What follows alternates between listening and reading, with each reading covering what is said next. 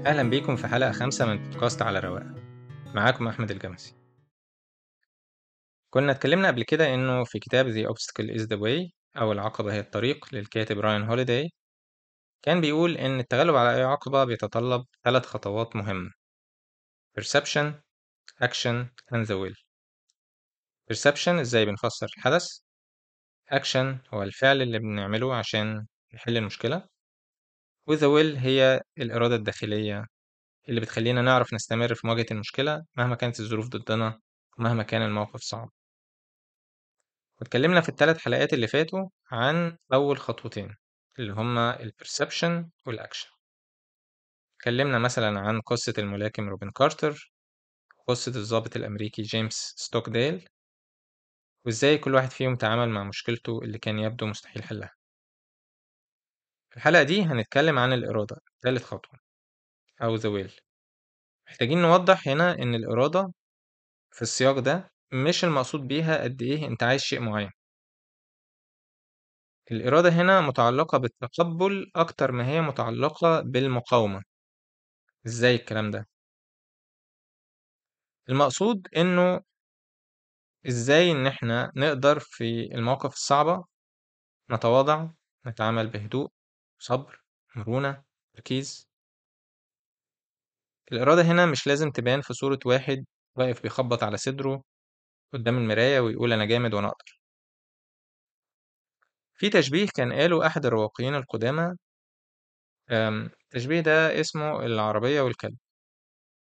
يقولك لو في كلب مربوط في عربية والعربية بتتحرك بسرعة، الكلب قصاده اختيار من اتنين: إما إنه يجري مع العربية أو إنه يقاوم.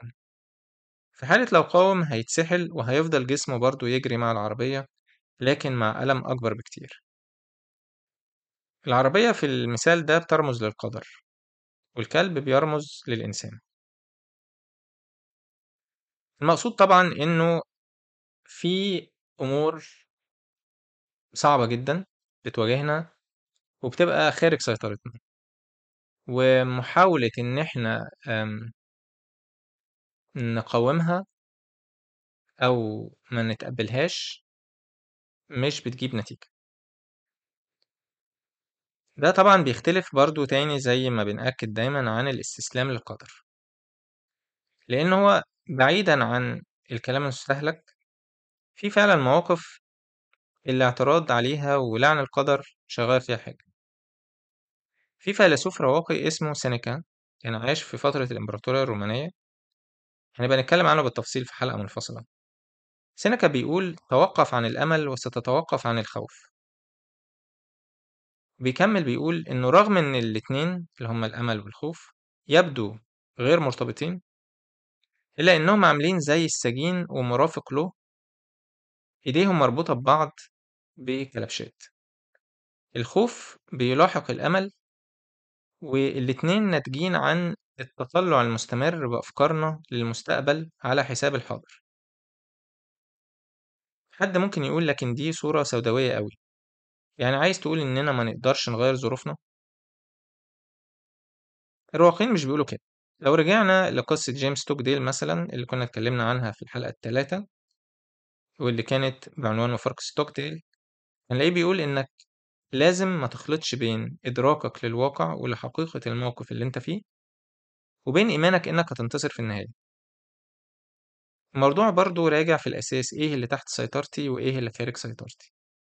الأحداث الخارجية خارج سيطرتي، بينما الاتيتيود بتاعي أو طريقة استجابتي أو تعاملي مع الأحداث هي عموما داخل سيطرتي. مهم نوضح إنه برضو اللي تحت سيطرتي ده مش ثابت، هو ممكن مع الوقت تأثيره يزيد أو يقل حسب عوامل كتير. في فرص ممكن تجيلك لتحسين وضعك بشكل ما، لو استغلتها تقدر تزود من نطاق سيطرتك.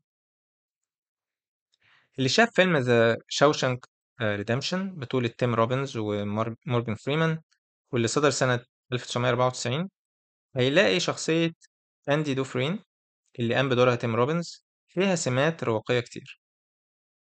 للي ما شافش الفيلم، هو بيبتدي بحكم بالمؤبد على اندي دوفرين بتهمة قتل مراته وعشقها.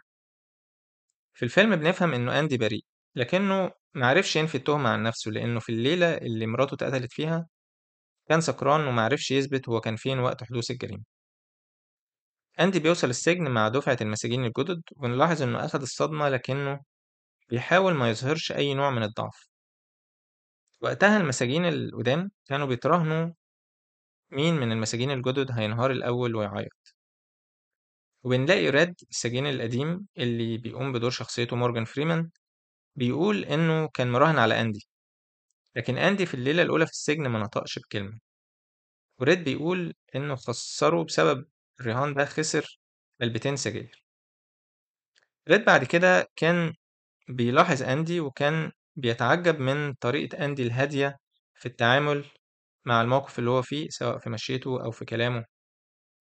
وفي ال... أندي في الفيلم ده عرف ينتهز مواقف كتير، منها مثلا موقف كان أحد الحراس بيتكلم فيه عن مشكلة ضريبية خاصة بميراث آه، بالميراث بتاعه.